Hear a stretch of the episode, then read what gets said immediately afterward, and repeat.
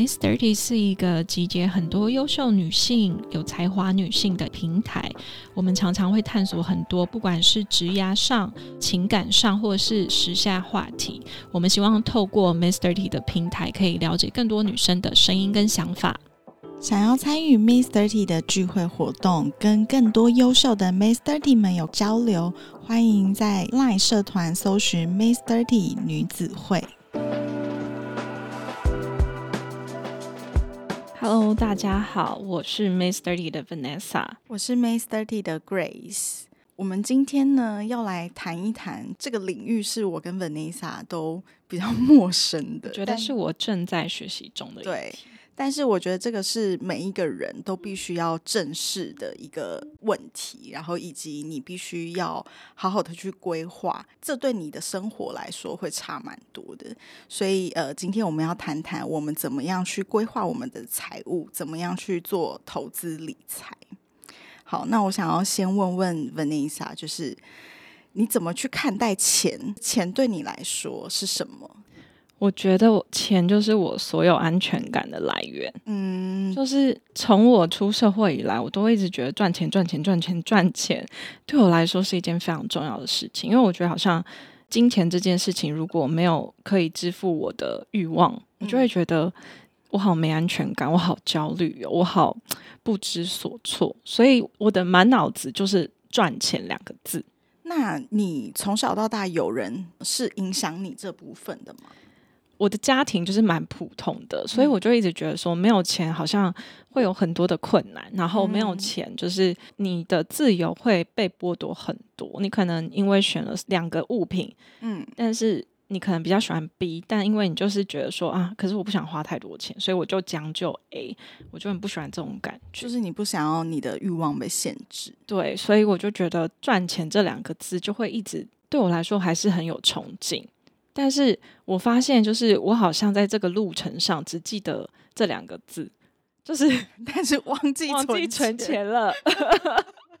对，嗯，我觉得这就是我我自己。开始觉得说啊不行，嗯，如果我只会赚钱不会存钱，那有什么用？没错，就这样就不见了。所以我觉得今天这一集就是也好好的让我自己重新再梳理自己的一个金钱观或是投资的一个分配。那我也很好奇说，哎，Grace，你是从小你的家人就有告诉你投资理财或存钱的意识吗？我觉得投资理财倒还好，但是我不知道为什么我从小就很爱存钱。嗯，就是小时候我们不是都会收到红包嘛，然后我很喜欢那种我把它存起来，然后我三不时就会把那个抽屉 打开。你是都没有打开，还是说你会打开去买一些小东西？我好像都不会去买，我都是一直存起来。我就是很喜欢看到它越变越多、越变越多的感觉。哦，所以你从小就是有存钱的习惯。我觉得可能也是某种不安全感，就是像我自己很不喜欢那个数字变少的感觉，我也不喜欢。然后，所以我就会觉得，哦，我我一定要努力让它数字不变少。那我们刚刚就是在讲我们小时候或是到现在对钱的关系。嗯，对我来说赚钱很重要，对你来说存钱很重要。那现在。你自己觉得你有没有什么方式开始去管理你的财务？其实我也是一个对于金钱蛮保守的人，像我不太会去做什么股票的买卖那种短期的操作，因为我自己都觉得，如果我对一件事情不够了解。我没有办法去做这种投资，嗯，但是我是一个，比如说我有一笔钱，我会很清楚的去分配哦，多少应该要做什么，多少要存起来，多少要怎么样，就是我算是把鸡蛋放在不同篮子里面的这种最基本的、最保守的方式。对，然后我觉得是近大概三年吧，我因为我身边很多人一直在做投资理财，可是我迟迟。不敢下手，因为我觉得那个风险对我来说太大。嗯，所以我后来就有在去研究一些呃比较保守型的 ETF。那我觉得那个对我来说，我就会比较放心，因为它是一个长期的累积，然后再来是它的利率也不会像你存在银行那么低。所以我反而现金我留的很少，因为我觉得现金就是它会一直贬值嘛。但是我如果把它拿去做更有用的东西的时候，我就会觉得哦，那至少。我会觉得很安心，然后它又是存起来的。嗯，对。那 Vanessa，你现在是怎么样去？管理你的财务，嗯，我觉得啦，就是你要在投资之前，当然要先把你的钱管理好嘛。没错，投资或是金钱这个议题，在每个人的生命阶段可能都会蛮不一样，所以没有什么一定的标准。对，那我觉得我自己要面对的事情，就是我先要把我的财务管理好，就是把它分配好。嗯，所以呢，我就会是用呃像 C Money 这种 App，嗯，去管理可能我每个月的薪水，或者是我每个月额外的一些被动收入，嗯，我就是用这个 app 来做记账，就是你会发现说，哎，我一个月到底我的钱花去哪里了？那你记账是连那种你去 Seven 买东西都会记吗？还是我现在就是连那个都记？哇，真的，哦，就是我觉得，因为我很常发生，我不知道我的钱去哪里了，就是有时候可能请客，然后或者是。走在路上买买个开心的小衣服，嗯，喝一杯星巴克，嗯，做个 Uber，你的钱就是不知不觉的对就流失，对，然后你觉得你也没有买什么大东西，嗯，你好像也没有吃什么大餐，嗯，那为什么钱总是不够用？我觉得这个过程其实很困难，就是你要面对这一切很血淋淋的撕开的过程，对，所以我就觉得说不行，我一定要强迫我自己，所以我就是连对连什么茶叶蛋。然后咖啡就是会知道说，哎，我每个月这样的薪资收入，我到底钱跑去哪了？嗯，然后后来我就发现，其实我可能做 Uber 的钱占很多。嗯，那我就会开始。好，我以前每天做 Uber，我现在一个礼拜只能做两次。哦，我觉得这很有用，因为我是比较习惯那个就是线上支付的人嘛，所以我完全可以看得到我每一笔的钱。然后我就记得从两年前那时候就是开始，比如说我们叫车都是用线上，然后呃。买 Seven，你也是寄到电子电子支付里面。对。然后我也是每个月我就会看说，哎，我到底花了多少？然后我真的是，我记得第一个月的时候，我也是吓到，我想说，天哪，我怎么每个月在便利商店花的钱也这么多？然后在坐计程车也花了好几千块。嗯。对。所以在那个时候，我也是跟你一样，就是我就规定自己说，好。我不能就是上下班都搭计程车，对我可能要某一趟，我要选择，要么你走路，要么你去做捷运，对对，就是慢慢的减少这个不必要的支出。就是你去记账这件事情，真的是强迫你自己去面对你自己的消费习惯，嗯，没错。然后不是说你你不能做 Uber，或是你真的要过多节省，而是就是有分配的去分配这个预算。我觉得可能。一次、两次、三次之后，你们慢慢习惯了。对啊，老实说，我觉得有的时候我们是被自己的惰性给宠坏了，或者是没关系，反正我下个月就是会有一笔大钱，所以我现在可以先预享乐一下。对，但是我后来就会觉得说，这一些欲望其实是会加速你自己的资金掌控的失控。嗯，对，所以我觉得更多时候你是要去。跟那些欲望对抗，嗯，而且我会觉得，像我们年轻的时候，就是还没有创业之前啦，因为是领别人的薪水嘛，然后可能你也会多多少少有一些额外收入，所以会比较对于金钱这部分比较没有压力。还有，我觉得因为年轻啦，就是年轻，不管是外在条件或者是。我觉得体力或是资源条件，你都会觉得说以后一定会有更多。可是我觉得很多时候是你永远都不知道下一步会发生什么事情，你需要用到一笔大的资金，提早存钱这件事情，我觉得真的是非常非常重要。嗯，但我们讲了这么多，就是把钱管理好，或者是 Grace，你有做一些小小的投资理财。除了这些之外，有没有什么是？更适合我们现在增加收入的方式呢？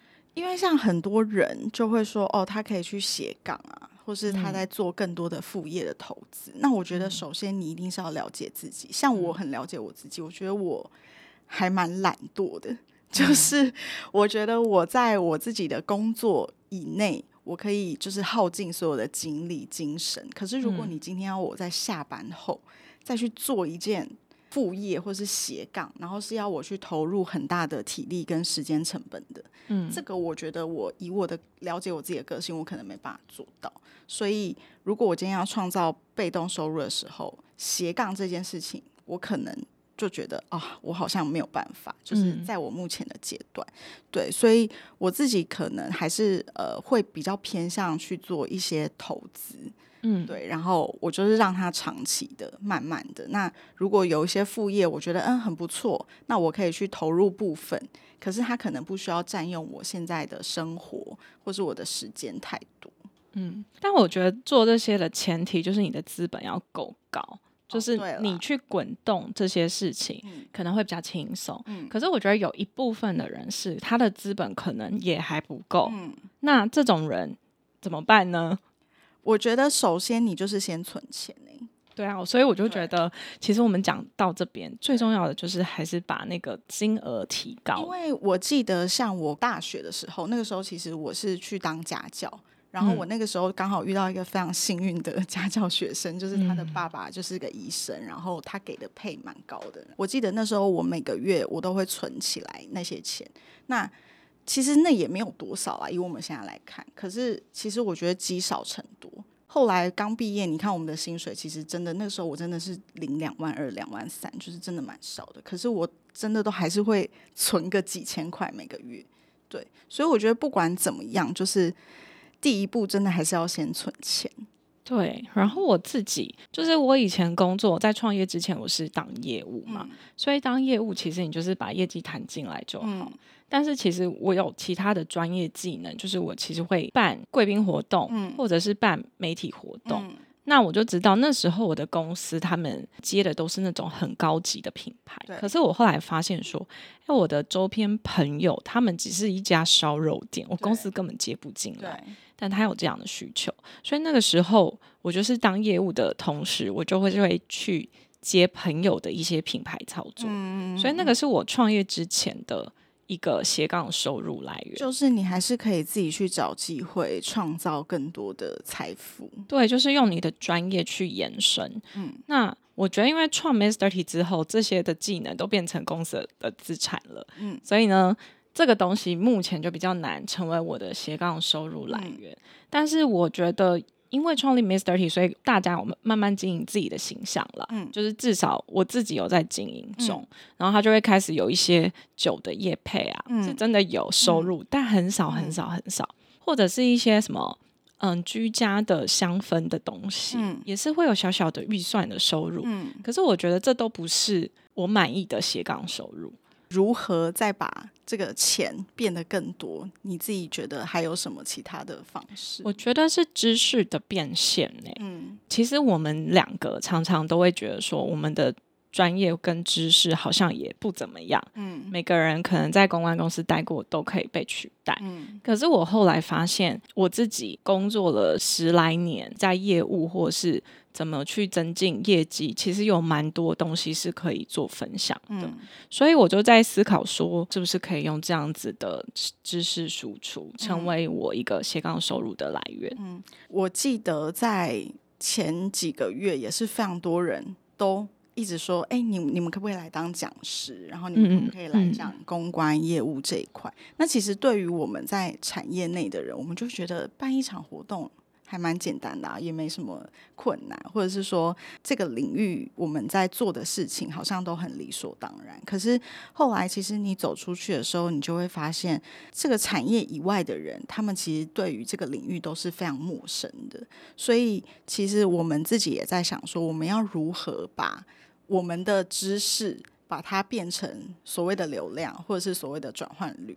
嗯，对啊。然后我身边会有一些弟弟妹妹们，嗯。他们可能想要针对高端的族群做一些活动或人脉的经营，但是他们可能不知道从何开始，也不知道怎么去下手。嗯，所以他们就常常会来请教我。然后后来我就发现说，哎，我是不是可以慢慢的往这个路线发展成自己个人斜杠的专业领域？嗯，就是我觉得这个可能就是我个人比较跟公司比较没有关系的，所以。也许未来，我想是往这种专业的变现方式去做收入的增加。嗯嗯，我们刚刚讲了这么多，我觉得，呃，最基本的就是要在你年轻的时候，你可能就要意识到，就是钱对你来说到底有多重要。那如果以你现在的自己对五年前，就是那个还没有开始 投资理财存钱的你，你会想要跟他说什么？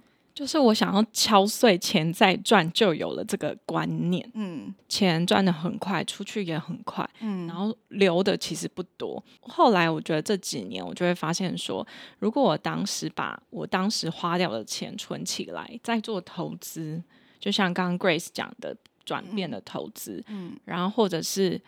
你就存起来嘛，就是让你自己很有安全感。嗯，我觉得其实很舒服哎，你就有更多的选择权去选择啊，其他的你要走的路，你可能就比较不会被钱局限啊，或者是比较不会被这种不安又困扰的心情捆绑住。嗯，所以对啊，我就会觉得说，不要有这种观念，然后要缩小自己的大方。就我以前比较大方，真的是不太会去计较太多，但是。钱就是这样子不见的。对，再来就是，比如说你享乐、住好饭店、吃好东西的钱，拿去可能再学一些新的技能。嗯，我觉得这个是我很想要跟我五年前的自己说的话。那你呢？我就会想要跟五年前自己说，不要这么浪费。因为我觉得以前我比较不重视钱，然后以前都会听到大人讲说钱很重要，钱很重要。可是我以前都想说，嗯，我好像不知道它的重要性到底是什么。嗯，就因为可能以前就是没有任何压力的时候，你就会觉得反正好像你也从来不会缺钱嘛，所以你就是会在生活上啊，或者在任何地方你都。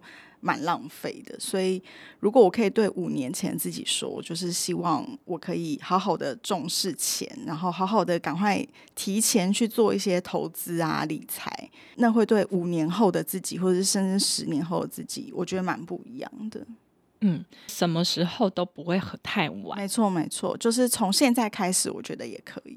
对，所以我觉得就算像我一样，可能才有掌管金钱的观念。都不要气馁，反正我觉得就是好好的面对它。没错，所以其实我也蛮想跟现在可能二十几岁的这些 年轻的美眉们，就是也许你们现在就跟我们以前的心态一样，现在赚钱管道又更多了，然后赚钱的方式又更多了，所以可能你们对于钱好像也比较不会那么没安全感。可是我自己会觉得，因为这个世界一直都在变，你看前几年 COVID 就是说来就来，其实如果假设你真的都没有存钱，或是你真的都完全没有投。资理财的话，当今天呃你的生活发生一些重大的变故，其实钱真的是非常重要的。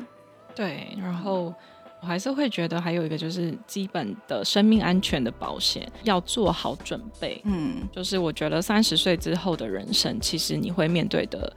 一些经历可能会比你二十几岁还要多很多，没错，是随时做好一个保护好自己，也保护好别人的一个状态，就是也不要让别人造成困扰。对，我觉得这个就是我们这一集 podcast 想要告诉大家的。没错，那我们今天就到这里了。所以，如果你有任何投资理财的建议或是规划可以跟我们分享的话，也欢迎留言给我们。我们这一集就到这边结束啦，我们下集见，拜拜，拜拜。